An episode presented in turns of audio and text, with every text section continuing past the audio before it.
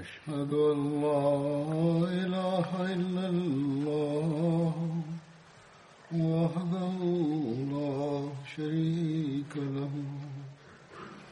وأشهد أن محمدا عبده ورسوله.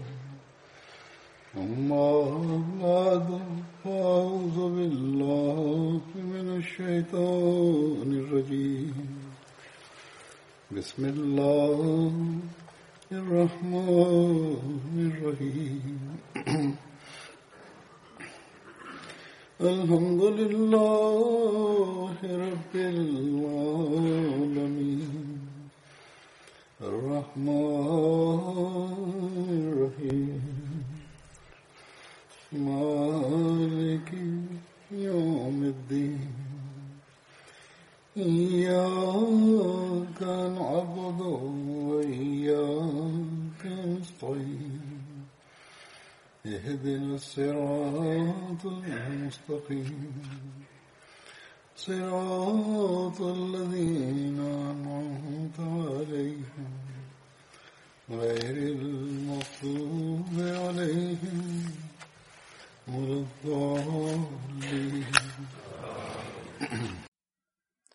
Hazrat amirulmuminin ayadahullahu taala binasazid amesema ya kwamba kumbukumbu za masahaba wa badri niliyoanza kueleza na hutuba ya mwisho niliyoitoa juu ya masahaba nilikuwa nimeitoa katika nchi ya ujerumani ambapo nilikuwa nimeeleza kuhusu abdullah na kuhusiana na hilo baba yake abdullah, bin, abdullah ambaye alikuwa anaitwa abdullah bin ubai bin sulul nilikuwa nimemaliza kumbukumbu yake na nilikuwa nimeeleza kuhusu vita vya ohd ya kwamba pale ambapo mtume muhammad salllahu alaihi wasallam akikubali jambo la vijana akaamua kushindana na wapinzani akiwa nje ya madina basi abdullah bin ubai kwanza alifuatana na zur pamoja na watu wake lakini alipofika karibu na mlima wa ohod akibadilika na pamoja na watu wake wapatao mia tatu akarudi madina akisema ya kwamba mtume muhammad salllahu wa sallam hakukubali ushauri wangu. Na katika madina yani tukiwa mad, akiwa madina akibaki kwenye madina hakupigana na wapinzani kama nilivyotaka mimi. Akasema ya kwamba vita hii si vita hili ni jambo la kujiingiza kwenye maangamizo. Na akaanza kusema ya kwamba mimi siwezi kujiingiza kwenye maangamizo hayo kwa vyovyote vile.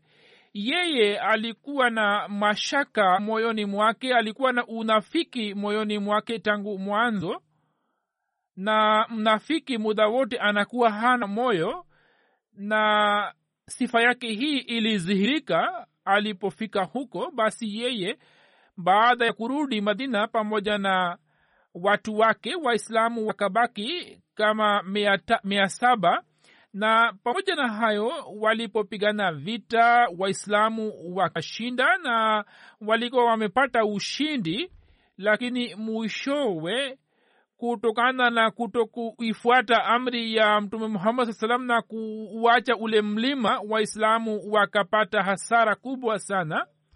Na baada ya kutokea hali hiyo hulka za abdullah bin ubai bin sulul na kivipi yeye alionyesha uso wake mwingine na kivipi na kwa njia gani yeye aliendelea kuongea mambo ya kukejeli kwa waislamu. Nitaeleza maelezo yake humo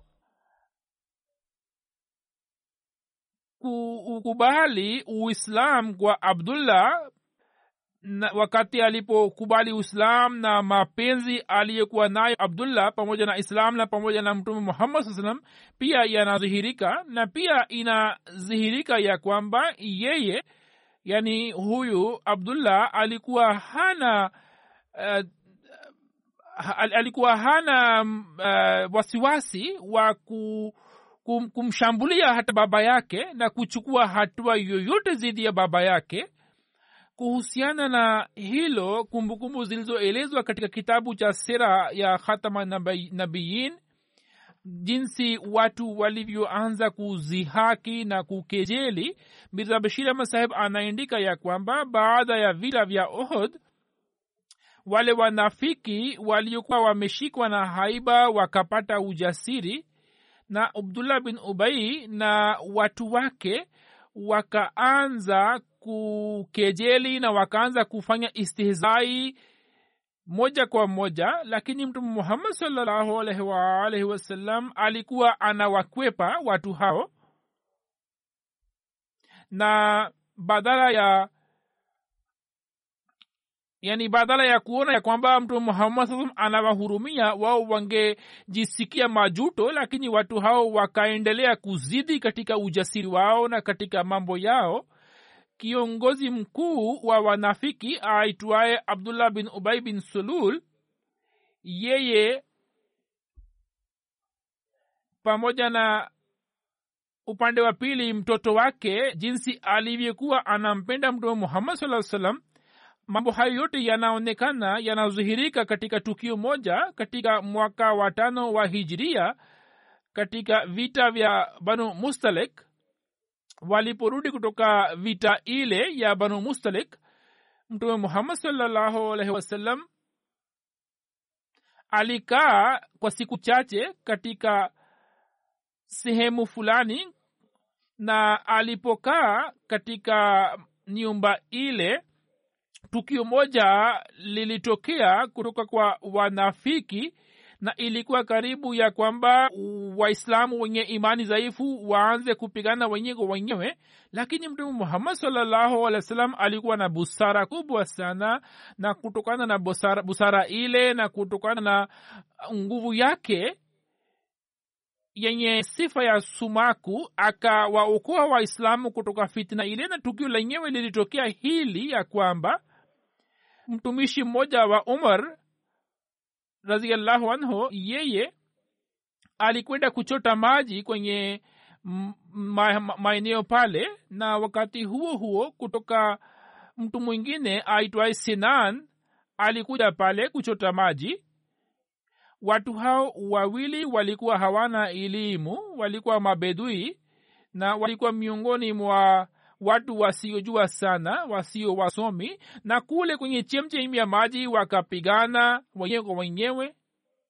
Na jaja akampiga senan na senan akaanza kupiga kelele ya kwamba eni kundi la mansar njoni munisaidie mimi nimepigwa nimeshambuliwa. Pale jaja alipoona ya kwamba sinan amewaita watu wake basi yeye pia alikuwa bedui naye akawaita watu wake kwamba eni wahamiaji njoni.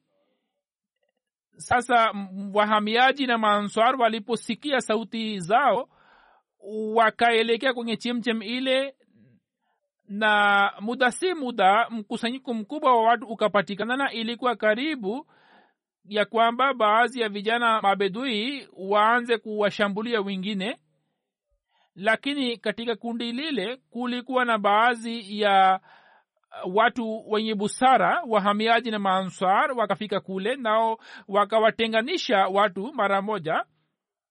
Mtume muhammad saa salam alipopata taarifa hiyo yeye akisema ya kwamba huu ulikuwa udhihirisho wa ujinga na akauchukia na hivyo tukio lile likakosa lika, lika, lika athari yake lakini pale ambapo kiongozi wa wanafiki abdullah bin ubai bin salul alikuwa ameshiriki kwenye vita vile vya banu mustalak alipopata taarifa ya tukio hilo basi huyu mwenye bahati mbaya akaanza kuhuisha tena fitina ile na akawaambia watu wake na akaanza kuwashawishi watu wake zidi ya mtume muhammad saa salam na zidi ya waislamu na akasema kwamba nyini ndio mlikosea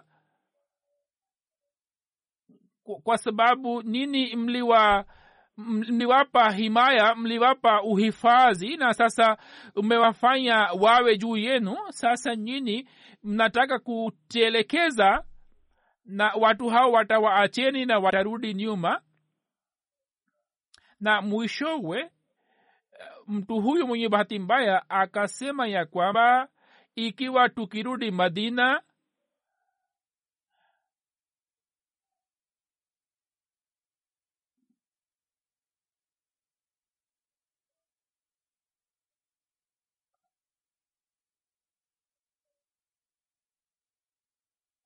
alisema ya kwamba na pia aya hii imeelezwa ndani ya kurani tukufu kwamba alisema kwamba ebu angalieni tutakaporudi madina basi mtu mheshimiwa au kundi lenye heshima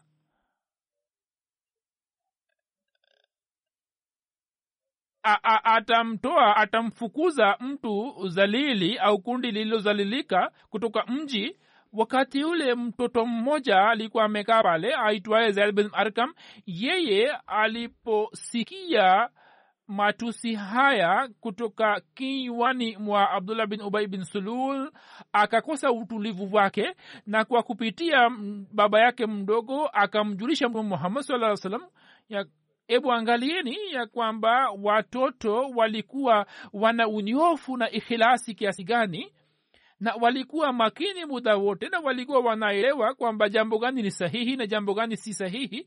Hivyo yeye akamwambia baba yake mdogo na wakati ule mtume muhammad salllahu alehi wasallam asumar pia alikuwa amekaa pamoja naye.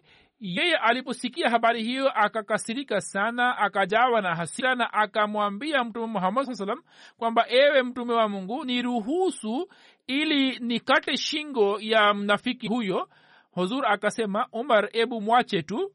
Je unapenda kwamba watu wajue na habari hii ifike kwa watu ya kwamba muhammad ana wa, wa watu wake? Kisha huzur salallahu alaihi akawaita abdullah bin ubai bin sulul na watu wake na akawauliza kwamba nimesikia habari hiyo kuna nini kilichotokea? Wote wakaapa kwamba sisi hatujasema lolote baadhi ya maansar kwa njia fulani wakamweleza huzur kwamba labda zaid bin arkam atakuwa amekosea. Sasa wakati ule mtume salallahu alaihi wasallam akakubali jambo la abdullah bin bin sulul na watu wake na akakataa jambo la zaid bin arkam kwa kuwa zaid alipata huzuni wakati ule lakini baadaye kutokana na wahi wa qurani jambo la zaid bin arkam likathibitika na likawaacha wanafiki wa, wawe na batili aya ambayo nimeisoma. Sasa upande mmoja huzur alikuwa amewaita abdullah bin ubay bin sulul na watu wake na upande wa pili mtume muhammad salllahu alih salam akamwambia umar raziallahu anhu kwamba awaambie watu wajiandae kwenda kurudi na muda huu uliko muda wa mchana pale ambapo mtume muhammad salllahu alaihi waalihi wasallam wakati wa mchana alikuwa hasafiri kwa sababu kutokana na msimu wa uharabuni muda huu unakuwa muda wa joto kali na kusafiri katika muda huo kunakuwa kugumu sana. Lakini mtume muhammad salllahu alehi wasallam kutokana na mazingira yale akaona ya kwamba ni vyema tutoke kutoka hapa hivyo kutokana na amri ya mtume muhammad saa salam mara moja kundi la jeshi la kiislam likaanza kurudi nyuma na labda kwenye sehemu nafasi hihi usaid bin ansari ambaye alikuwa kiongozi wa kabila la ansar akamjia mtume muhammad saa salam na kusema ya kwamba ewe mtume wa mungu wewe katika muda huu mara nyingi huanzi safari yako leo imekwaje kwamba umeanza safari yako muda wa mchana. Mtume saa salam akasema usaid je hujasikia kwamba abdullah bin ubai amesema maneno gani? Ye anasema kwamba tukirudi madina basi mtu mwenye heshima atamfukuza mtu zalili. Usaid akasema kwamba ewe mtume wa mungu sawa jambo hili amelisema lakini wewe una kama unataka unaweza kumfukuza abdullah. Kwa sababu mimi naapa kwa mungu kwamba wewe ndiwe mwenye heshima na si yeye. Huyu ndiye aliyedhalilika. Kisha usaid akasema kwamba ewe mtume wa mungu wewe unajua kwamba kabla ya ujio wako abdullah bin ubai katika taifa lake alikuwa mwenye heshima na taifa lake lilikuwa lina li, li, limetoa pendekezo la kumfanya huyu kuwa mfalme lakini kutokana na ujio wako mpango wake ukaharibika na ndiyo maana moyoni mwake mna husuda. Hivyo wewe usimjali hata kidogo na u, u, u, u, u, umrehemu au um, tu. Katika muda si muda mtoto wake hubab ali alikuja na huzur alikuwa amebadilisha jina lake kuwa abdullah. Yani abdullah huyu ambaye anatajwa ye alikuwa sahaba mwenye imani akamjia mtume muhammad saa salam na kusema ewe mtume wa mungu nimesikia kwamba wewe kutokana na fitina ya baba yangu unataka kutoa amri kwamba huyu auawe? Kama huu ndio uamuzi wako basi wewe niambie mimi niamuru mimi. Mimi sasa hivi nitakuwa nimekata shingo la baba yangu nita, nitaleta kwako. Lakini usimwambie mtu yote habari hii au amri hii kwani mimi naogopa kwamba labda kutokana na chembe fulani cha ujinga nisije nikamletea ni, ni, ni, ni hasara kwa yule atakaye mua baba yangu na licha kutaka razi ya mungu nisije nikaingia motoni. Na mimi nataka nipate razi ya mungu lakini nisije nikamua nika, nika muislamu fulani alafu niingie jahanamu. Huzur akasema kwamba mimi sina mpango huo. Na kwa vyovyote vile sisi tutam, tutamhurumia baba yako lakini abdullah bin abdullah bin ubai alikuwa na jazba zidi ya baba yake pale ambapo kundi la kiislam lilirudi madina na abdullah akasimama akizuia njia ya baba yake na kusema ya kwamba mimi naapa kwa mungu kwamba sitakuruhusu uende ha, hadi useme ukiri kwa mdomo wako ya kwamba mtume muhammad ni mwenye heshima na wewe ni mtu aliyezalilika. Na abdullah akamshawishi baba yake hata baba yake akalazimika kusema maneno haya na hapo ndipo abdullah akaacha njia yake. Ibne saad ameeleza katika kitabu chake tukio hili akisema ya kwamba pale ambapo mtume muhammad saa salam akawaamrisha wasahaba kwamba waanze kujiendaa kurudi basi abdullah mwana wa abdullah bin ubai bin sulul aitwaye hat abdullah akaizuia njia ya baba yake na akashtemka kutoka ngamia na kumwambia baba yake yasema akasema ya kwamba maadamu usikiri ya kwamba wewe ni mtu aliyezalilika na mtume muhammad saa salam ni mwenye heshima sitakuacha. Sasa mtume muhammad sasa alipopita karibu nao akasema kwamba ebu mwache tu ye alikuwa ameona akasema hebu mwache tu. Ye akasema ya kwamba sisi tutamtumikia tutam maadamu yuko hai pamoja nasi. Na tukio hilo limeelezwa katika tabakatul kubra. Pia kumbukumbu kumbu hizi zinapatikana ya kwamba baba ya abdullah aitwaye abdullah bin ubai akasema ya kwamba yani mheshimiwa au kundi lenye heshima wat, wat, wata, watawafukuza watu waliozalili hapo abdullah akamwambia mtume muhammad sasa kwamba ewe mtume wa mungu huyu ndiye zalili na wewe una heshima wewe ni mheshimiwa. Yaani mwana akasema kuhusu baba yake. Kisha kuna tuhuma chafu iliyoletwa na wanafiki inahusika na tukio la ifk ambalo mpangaji wake alikuwa abdullah bin ubai bin sulul. Baada ya kurudi kutoka vita vya banu muslik tukio la ifk likatokea. Na katika tukio lile dhati tukufu ya biaisha raziallahu anha ikachafuliwa na mwanzilishi wa tuhuma hii alikuwa abdullah bin ubai bin sulul kuhusiana na tukio la ifk nimekwisha eleza katika mwaka uliopita nilikuwa nimeeleza maelezo yote katika hutuba yangu moja lakini hapo ningependa kueleza machache. Sawa na riwaya ya bi aisha raziallahu anha sitaeleza riwaya nzima nitaeleza sehemu yake tu. Ye anasema ya kwamba mtume muhammad saa alipokuwa anaamua kusafiri kwa je safari yake alikuwa anapiga kura kati ya wake zake na yoyote ambaye alikuwa anapata haki ya kwenda alikuwa anafuatana naye. Hivyo katika safari hii kura ilipigwa kati yetu na mimi nilipata zamu yangu nikafuatana naye. Wakati ule amri ya hijabu ilikuwa imekusha trimka tayari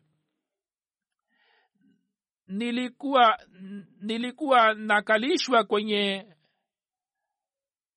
chombo fulani kulikuwa na kiti fulani ambacho kilikuwa kimefunikwa na mapazia na kilikuwa kimewekwa juu ya ngamia. Alisema kwamba tukaendelea kusafiri na pale ambapo mtume muhammad salllah salam alipomaliza vita hii na kurudi nyuma nasi tukafika karibu na madina. Usiku mmoja akatoa amri kwamba sasa tutoke tuondoke wakati ambapo watu watangaza kwamba tujiendae kwenda hata mimi pia nikaanza safari yangu na nikaenda mbele ya wanajeshi. Nilipoenda kujisaidia na nilipomaliza kujisaidia nikaja kwenye kiti changu. Nilipogusa mwili wangu nikakuta ya kwamba kuna kitu fulani kilikuwa kimepotea kime, kime, kime na nikarudi nyuma ili nianze kutafuta na wakati huu wale walikuwa wameandaa ngamia yangu na kiti changu wakabeba kitu kile na wakaweka juu ya ngamia wao wakaelewa kwamba mimi nimo ndani yake. Kwa vyovyote vile wakaanza safari na wakati ambapo jeshi likapita nami nikaipata kisha nilienda kwenye mahala pale na nikawaza ya kwamba pale watakaponikosa basi watarudi hapo hapo. Alisema kwamba mimi nilipoenda pale nikamkuta hakuna mtu pale na nikawaza ya kwamba pale ambapo watakuwa wameona kwamba ndani yake basi watarudi kwangu. Nilikuwa nimekaa pale na katika muda huo nikaanza kusinzia nikapata usingizi safwan bin muattal sulami zakwani alikuwa anakaa nyuma ya jeshi ili awezi kuona kwamba labda kuna kitu kimewekwa nyuma kimeachwa nyuma. Anasema kwamba yeye alirudi siku ya siku ile asubuhi na akamkuta mtu mmoja alikuwa amelala. Basi akaja pale kwangu na yeye alikuwa ameniona kabla ya amri ya hijabu kutrimka. Yeye alipoona kwamba mimi ndiye aisha yeye akasoma ina lillah na yeye aliposoma ina lillah mimi nikaamka. Basi yeye akamkalisha ngamia yake na mimi nikapanda juu yake. Yeye akashika lijamu ya ngamia yule na akaanza kuelekea kusafiri. Na alipofika karibu na kwenye jeshi lile muda ule watu walikuwa wamepumzika mchana kisha anasema ya kwamba yule aliyetarajiwa kujihilikisha akahili akajihilikisha. Na abdullah bin ubai bin sulul ndiye aliyekuwa mwanzilishi wa tuhuma hiyo. Anasema kwamba tukafika madina na mimi nikaugua na watu waliendelea kuzungumza kuhusu tuhuma ile na katika ugonjwa huu wao mimi, mimi sikuweza kujua lakini jambo hili lilikuwa linatia kwenye mashaka ya kwamba nilikuwa sioni ile huruma kutoka mtume muhammad sasa ambayo nilikuwa naiona katika siku za ugonjwa wangu. Huzur alikuwa ananijia na kusema asalamu alaikum kisha alikuwa ananiuliza kwamba una hali gani? Anasema mimi sikujua kwamba kuna tuhuma inaendelea ku, ku, kuongelewa kwenye jamii anasema kwamba siku moja nilienda kujisaidia pamoja na mama moja yeye akaniambia habari hii niliporudi nyumbani basi mtume muhammad saa akanijia na akasema assalamu alaikum. Na kusema kwamba we una hali gani? Nikasema kwamba mimi naomba niende kwa wazazi wangu. Yeye akaniruhusu mimi nikaenda kwa wazazi na nikamuuliza mama yangu kwamba watu wanaongea nini? Ye akasema binti yangu mwanangu u, usijiingize kwenye maangamizo kutokana na jambo hilo utulie tu. Watu wana tabia ya kuongea ndio maana wanaongea. Nikasema subhanallah watu wanaongelea habari hii. Anasema kwamba usiku ule nikaukaa katika hali hii kwamba machozi yaliendelea kutiririka machoni mwangu na sikupata usingizi. Kwa vyovyote vile mambo ya tuhuma hii yakaendelea kuongelewa na baadhi ya masahaba wakashauriwa huzur akawashauri akafanya mashauriano pamoja na baadhi ya masahaba na siku moja anasema ya kwamba mtume salallahu alaihi wasallam ali alimwita barira ambaye alikuwa mtumishi wa biaisha akasema barira je wewe umeona aibu yote katika tabia ya biaisha ambayo inakutia kwenye mashuku? Barira akasema kwamba hapana lahasha hakuna jambo ambalo nimeliona katika biaisha akasema naapa kwa mungu yule ambaye amekutuma kwa haki. Mimi sikuona jambo lolote katika tabia ya aisha ambayo liwe aibu kwake. Na habari ambayo nimeiona ni hii tu ya kwamba huyu bado ni msichana ana umri mdogo na anapata usingizi. Wakati mwingine mbuzi anaingia nyumbani na anakula ule, udo, ule unga. Yaani huyu ni msichana ambaye anapata usingizi zaidi tu na hakuna jambo jingine zaidi ya hayo siku ile huzuri aliposikia habari hii akawaambia maswaba zake na akawaeleza kuhusu abdullah bin ubay bin sulul. Hapo mtume saa salam akasema kwamba ni nani atakaye ni nani atakaye mwangalia mtu huyu ambaye amenihuzunisha kuhusu mke wangu? Akasema kwamba mimi naapa kwa mungu kwamba sijauona sijaliona lambo lote isipokuwa wema tu katika mke wangu. Na watu hao wame wamezungumza kuhusu mtu fulani ambaye hata mi sioni wema sioni kitu chochote zaidi ya wema tu. Na alipokuwa anakuja alikuja alikuwa anakuja pamoja nami tu na hakuja akiwa peke yake. Kwa kifupi biaisha raziallahu anha anasema ya kwamba siku moja mtume muhammad salllahu alehi wasallam aliniuliza moja kwa moja. Mimi nikasema kwamba mimi nimekusha jua kwamba mmelisikia jambo ambalo watu wanaliongelea watu wananituhumu ikiwa mimi niseme kwenu kwamba mimi sijafanya zambi lolote na mungu anajua kwamba kwa kweli mimi sina hatia nini hamtaelewa hamtaamini lakini kama ni kiri kwa kuwa ingawaje mungu anajua kwamba mimi sijafanya zambi lolote sijatenda zambi lolote lakini nini mtanichukulia kama mkweli? Kwa sababu jambo hilo limeenea kati ya watu na maswaba pia wanaendelea kuongelea habari hii. Kisha akasema ya kwamba mimi nasema kwa kuapa kwa mwenyezi mungu kwamba mimi sikuti mfano zaidi ya mfano ule wa baba wa yusuf aliyesema ya kwamba ni subra tu iliyo nzuri na mwenyezi mungu ndiye ambaye mtu anatakiwa aombe msaada kutoka kwake. Na habari hii ipo katika sura ya yusuf kisha kwamba mimi nika nika nikaenda kwenye kitanda changu na nilikuwa na tamani ya kwamba mungu atatangaza utukufu wangu na atamwambia mtume kwamba mimi sina hatia. Hasa aisha anha anasema ya kwamba baada ya hayo naapa kwa mungu niliposema habari hiyo yeye hazur alikuwa ha, hakuacha mahala pale pakukaa na wakati ule abubakar na mama yake biaisha pia walikwepo anasema ya kwamba hata wazazi wangu walikuwa hawakutoka nje ya nyumba. Katika muda huo huo mtume muhammad salllahu alih wa sallam akapokea wahi na katika wahi alikuwa anapata uchungu mkubwa sana. Wahi ukaanza kumtrimkia. Na katika wahi mwili wake ulikuwa unalowa na, na jasho. Na hali ile il, ya wahi ilipobadilika nikamkuta huzur alikuwa ametabasamu. Na jambo la kwanza alilosema lilikuwa hili ya kwamba ewe aisha mshukuru mungu. Mwenyezi mungu ame, ametangaza utukufu wako.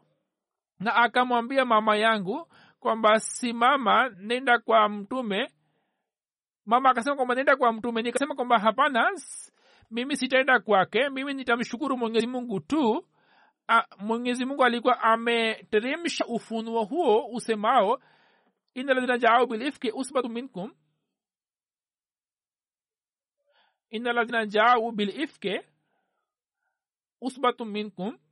Yani wale walioleta tuhuma ni, ni kundi moja miongoni mwenu. Pamoja na mambo hayo yote utukufu ulipodhihirika na mtume muhammad saa akatangaza na kurani tukufu mwenyezi mungu akateremsha aya ndani ya kurani tukufu. Biaisha alikuwa anasema ya kwamba nilikuwa nawaza kwamba labda mungu atamwambia mtume kwa njia nyingine. Sikutamani kwamba labda sikuwa na matarajio kwamba labda aya ya quran itateremka habari hii ilipokwisha lakini tuhuma zikaendelea kuletwa. Lakini pamoja na hayo yote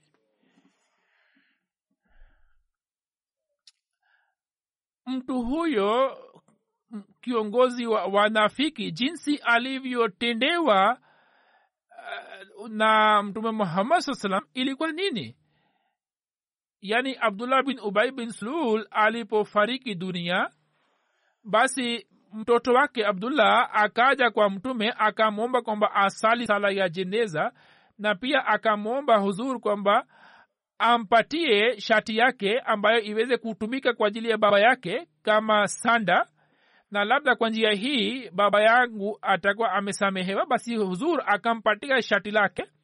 Katika riwaya nyingine pia imeelezwa kwamba pale baba yake abdullah yani abdullah bin abai bin sulul alipofariki dunia yeye akamjia mtume muhammad na kusema ya kwamba nipatie shati lako ili niweze kumvisha baba yangu kama sanda na usalishi sala ya jeneza na ufanye istighfar kwa ajili yake.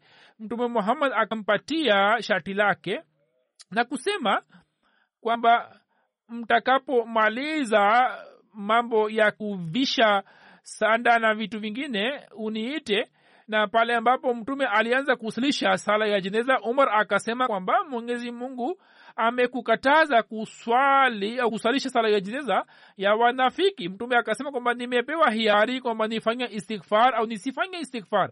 Hivyo mtume muhammad saa salam akasalisha sala yake ya jeneza.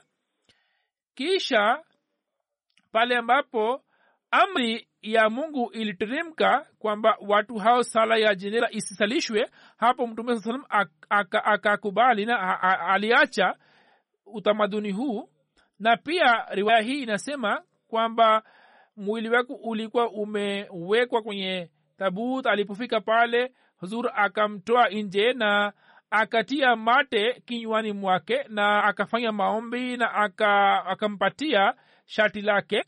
Riwaya nyingine iliyosimuliwa na jabir bin abdullah inasema ya kwamba katika vita vya badar watu waliotekwa wakaletwa na abbas pia akaletwa. Ye alikuwa hana nguvu alikuwa hana nguo. Zur akamvisha aka nguo ya abdullah bin ubaisulul na abdullah bin ubay bin sulu alipofariki dunia huzur akatoa shati lake ili yeye avishwe ibne uyana anasema ya kwamba yeye alikuwa amemtumikia alikuwa amemhurumia mtume na huyu mtume pia akataka ili aweze kumtendea huruma lakini riwaya hii kwa kuwa imeelezwa kutoka kutokana na sahih bukhari lakini uh, inaonekana kwamba ina kasoro. Mtume muhammad saa alikuwa rahmatulilalamin na katika vita ile ya badr huyu alikuwa si muislamu na kama alikuwa ametoa shati lake kwa ajili ya bas katika muda huu huzur alikuwa amemtendea kwa hisani kubwa sana. Hivyo kwa vyovyote vile jambo hili sio peke yake. Huzur alikuwa amemtendea kwa huruma na katika maoni yangu hayote yalikuwa kwa sababu ya mwanawe abdullah kwamba mwana ambaye ana ghera ya uislam katika mambo yote aliweka ghera alionyesha ghera ya mtume muhammad na akaisalimisha imani yake na hakumzuia baba yake. Sasa kwa ajili ya kumpa moyo mtoto huyo zur akatoa shati lake na akamvisha baba yake.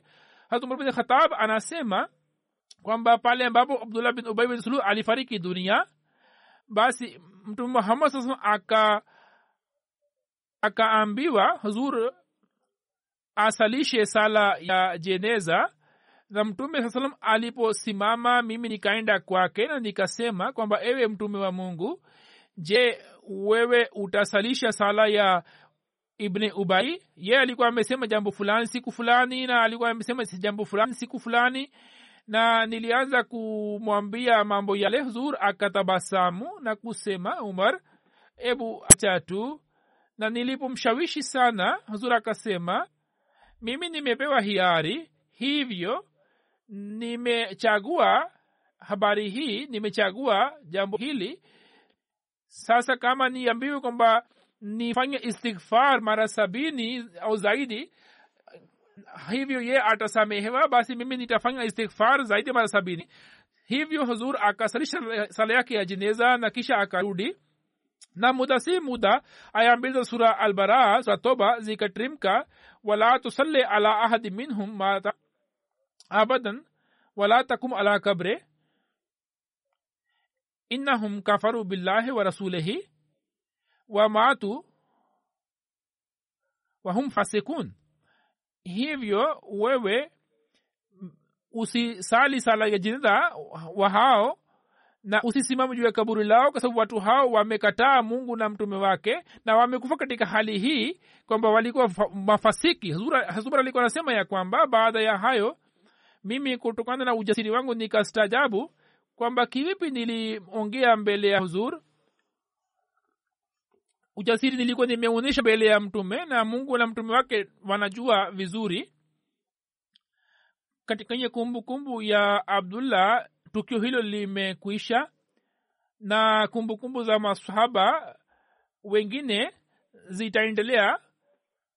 Katika muda huu ningependa kueleza kumbukumbu kumbu za baadhi ya watu waliofariki dunia na nitasalisha sala yao ya jeneza. Kumbukumbu kumbu ya kwanza ni ya bi amatul hafiz ambaye alikuwa mke wa molana muhammad umar wa kerala nchini india amefariki dunia akiwa na umri wa miaka sabini na miwili. Inalillahi wa inalahi rajiun. Alizaliwa mwaka elfu moja mia tisa arobaini na saba katika mji wa kerala. Katika familia yake jumuiya ilipatikana kutokana kwa kupitia babu yake ambaye alikuwa ahmadhia mwanajumuiya wa zamani. Yeye aliweza kuitumikia kama katibu wa fedha na katibu wa lajna imaila alikuwa anaswali swala ya tahajudi na pia aliwafundisha kurani kurani tukufu. Alikuwa anafunga saumu zote za nafal na zingine za ramazan aliweza kumtumikia mume wake kwa muda mrefu. Alikuwa mama mwema sana. Alikuwa na mahusiano imara pamoja na ukhalifa. Kila aliyekuwa anakuja mission house alikuwa anawatumikia alikuwa anawatumikia wageni kwa ikhilasi kubwa sana. Kabla ya kifo chake akapata mshtuko wa moyo kwa mara tatu. Na alipopata mshtuko wa moyo mara ya tatu akamwambia molvi umar saheb kwamba muda wa kufa kwangu umewadia umekuja. Kisha akasema kwamba nifikishe salamu zangu kwa wote. Kisha akasema allahu akbar mara tatu kwa sauti ya juu na hapo ndipo akaelekea mbele ya mungu. Alikuwa amefanya wasia na mabinti wanne wameacha nyuma. Alikuwa mama mkwe wa bwana ambaye ana, anafanya kazi katika ofisi ya uh, ps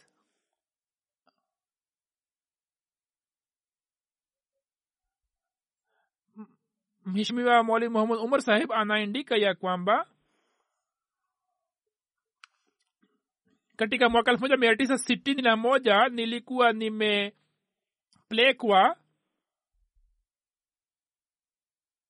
nilipomaliza masomo na mtihani wa molifazal fazal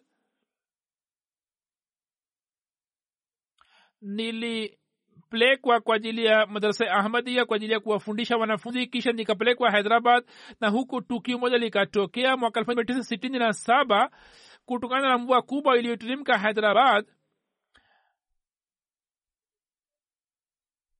katika jengo lile pale ambapo kituo cha mahubiri kilikuwa kimepatikana kutokana na mvua ile iliyonyesha kule hyderabad jengo lile likaporomoka likabomoka.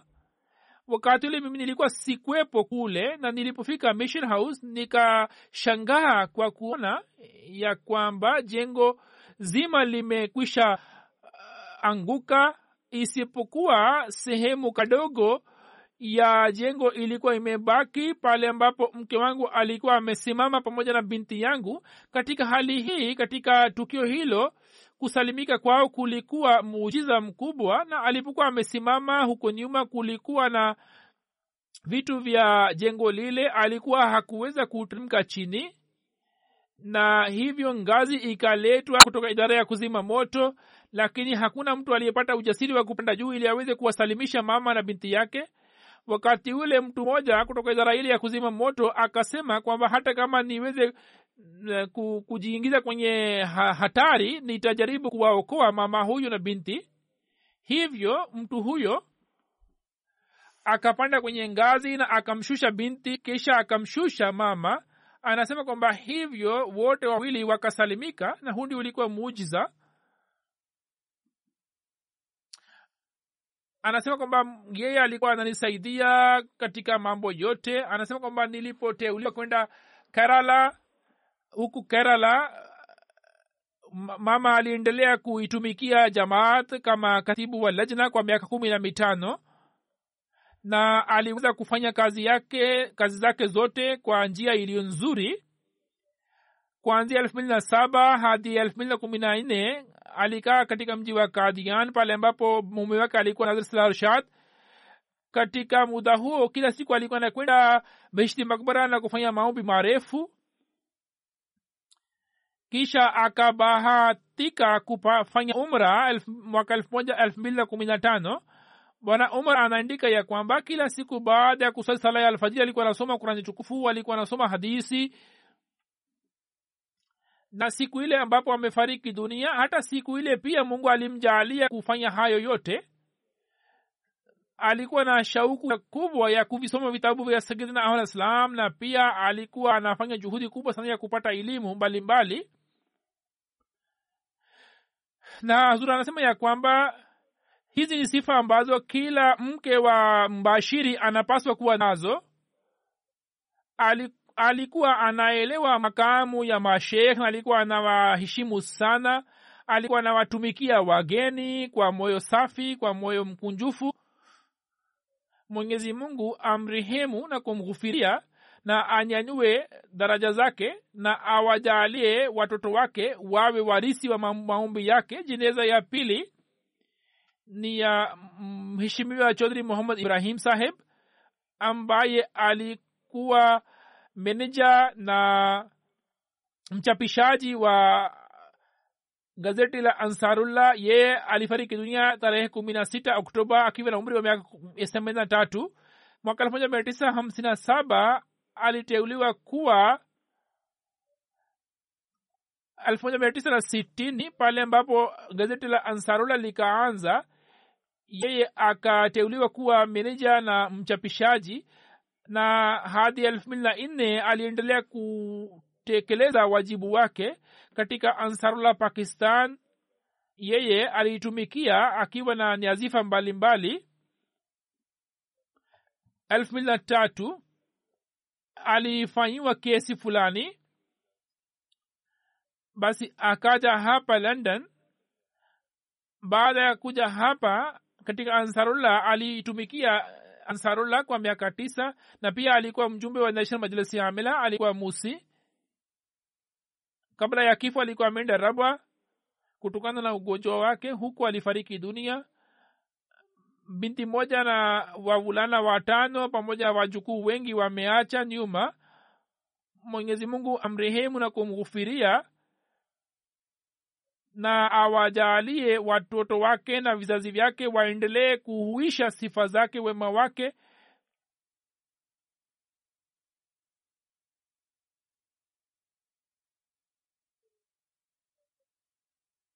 Huyu alipokuwa meneja wa ansarullah alikuwa na kesi ishirini na sita na kwa mwezi moja pia aliwekwa ndani kama asir rahemola sala ya tatu sala ya jiza ya tatu ni raja masud ahmad ambaye alikuwa mtoto wa raja masud ahmad saheb wa pindrazan khan akifariki dunia tarehe kumi na tisa oktoba akiwa na umri wa miaka sabini na tisa. Inalahi rajiun. Katika familia yake jumuiya ilikuja kwa kupitia baba yake ambaye alikuwa raja muhammad saheb ambaye alikuwa nazir baitulmal yeye alijiunga na jumuia kwa kupitia raja, raja saheb. Yeye akampeleka kwenye mkutano wa kadian na huku akafanya bayat.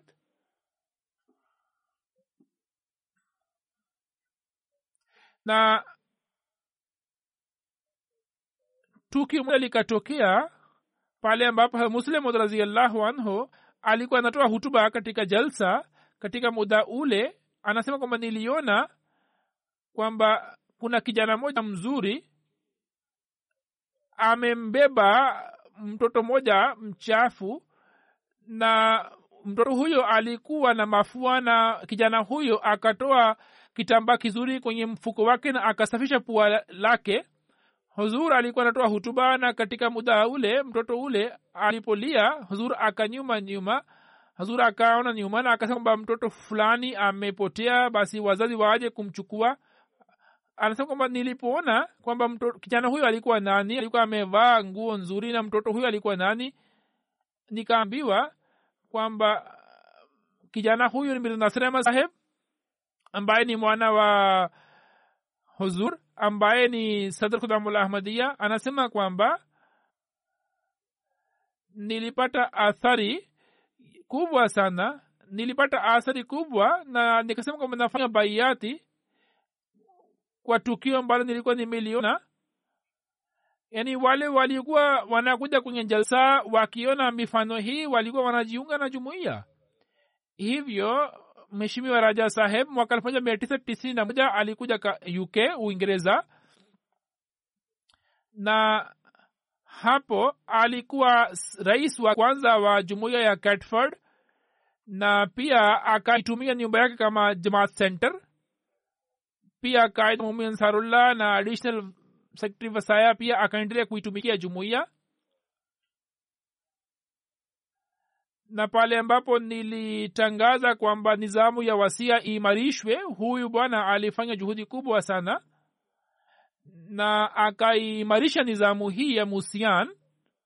Alikuwa na mahusiano mazito na ukhalifa alikuwa anawaheshimu viongozi wa jumuiya alikuwa mwenye uswali sala zote na tahajudi alikuwa anatoa michango kwa moyo mpana alikuwa anajitolea sana alikuwa anawajali wanyonge alikuwa anawatumikia watu kwa hulka alikuwa musi.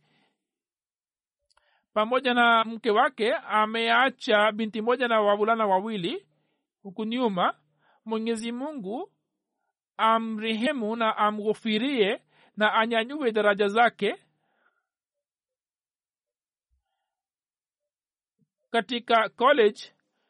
Tulikuwa tumesoma pamoja na nilikuwa nafahamiana naye tangu muda ule. Yani tulikuwa tumesoma kwa pamoja katika college. Tulikuwa tunasoma urdu kwa pamoja tulikuwa tunaskaa kwa pamoja. Hata wakati ule ye alikuwa na sifa nyingi nilikuwa nimeziona. Alikuwa anafanya shughuli zake tu kimya kimya. Alikuwa hana utundu kwenye tabia yake. Mwenyezi mungu anyanyue daraja zake allah baki sadak saheb ambaye ni wakili kalim rabu anaandika kwamba mtu huyo alikuwa mjasiri mkubwa sana mwenye ghera. Msikiti wa jehlam ulikuwa wa zamani paa ilikuwa chini na hata sakafu yake ilikuwa imeharibika. Baada ya miaka ya themanina nne hali ilikuwa si nzuri kule pakistan wanajumuia walikuwa hawaruhusiwi kujenga misikiti yao na walikuwa hawaruhusiwi kufanya ukarabati lakini raja saheb akachukua zima hii ya kufanya ukarabati wa misikiti ule na pamoja na ushauri wa mir saheb akamaliza kazi ile kwa njia nzuri na bila kuzisumbua kuta akajenga nguzo na paa ikawekwa kwa hekima kubwa sana na hivyo huyu marehemu huyu alijitolea sana pia akatoa muda wake na pia akawashawishi wanajumuia vile vile. Hivyo msikiti ule ukakarabatiwa na ukawa mpya na baada ya kuweka lenta kuta zikatolewa nje na kumbi mbili zikatayarishwa za msikiti ule. Jeneza ya nne ni ya saleha ambaye alikuwa mke wa anwar ali wa sindh. Huyu vile vile tarehe mosi oktoba alifariki dunia inalevina rajiun. Alikuwa mama mjasiri mwenye ghera mwaminifu mwenye kutekeleza haki za mungu na haki za binadamu. Alikuwa na swali swala na alikuwa anafunga saumu tangu utoto wake. Alikuwa anatoa mchango alikuwa na mahusiano imara pamoja na ukhalifa. Baba yake alitoka iran na kuja nawab wakati yule kile alichokuwa nakipata alikuwa toa mchango kutoka fedha ile safari moja. Kiongozi mmoja wa lajna akawaambia lajna imaela kwamba mchango unaotolewa zaidi ni wa binti huyo na tukio hili ni kabla ya harusi yake. Binti yake tahre mume anasema kwamba baada ya kuelewa mwenyezi mungu akamjaalia kwa fadhila zake na mungu akampa moyo mkubwa. Alikuwa mwenye kuwatumikia wanyonge alikuwa anasema labak juu ya kila mpango wa mchango. Alikuwa anaindikisha ahadi yake kubwa aliendelea kuitumikia jumuiya kama sadrajna waladkana na muda wote alikuwa anapokea alikuwa anapata taarifa kwamba mchango utolewe alikuwa anatoa vizuri. Alikuwa mjasiri mkubwa sana mwenye ghera katika jimbo la sind katika mazingira yale akiwa mbali alikuwa ameolewa katika familia ya kisind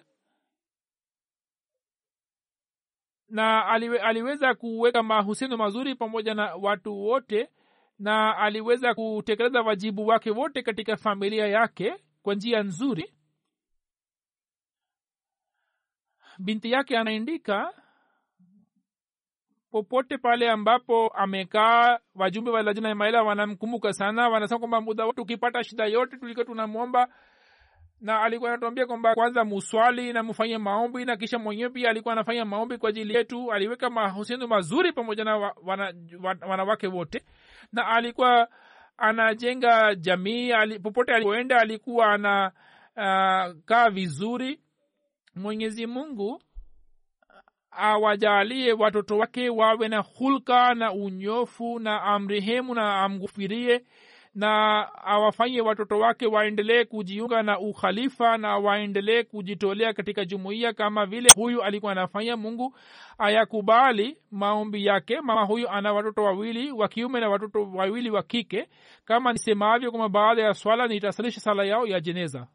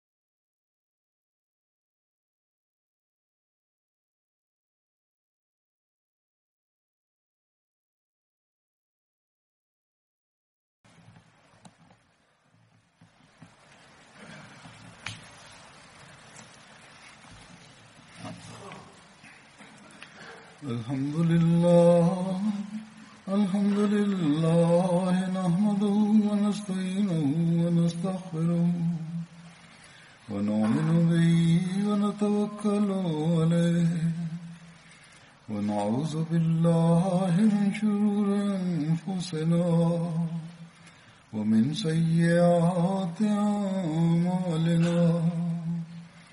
من يهده الله فلا مضل له ومن يضلل فلا هادي له. ونشهد أن لا إله إلا الله. ونشهد أن محمدا عبده ورسوله. عباد الله رحمكم الله. إن الله يأمر بالعدل واللسان وإيتاء ذي القربى وينهى عن الفحشاء والمنكر والبغي يعظكم لعلكم تذكرون اذكروا الله يذكركم وادعوه يستجب لكم ولذكر الله أكبر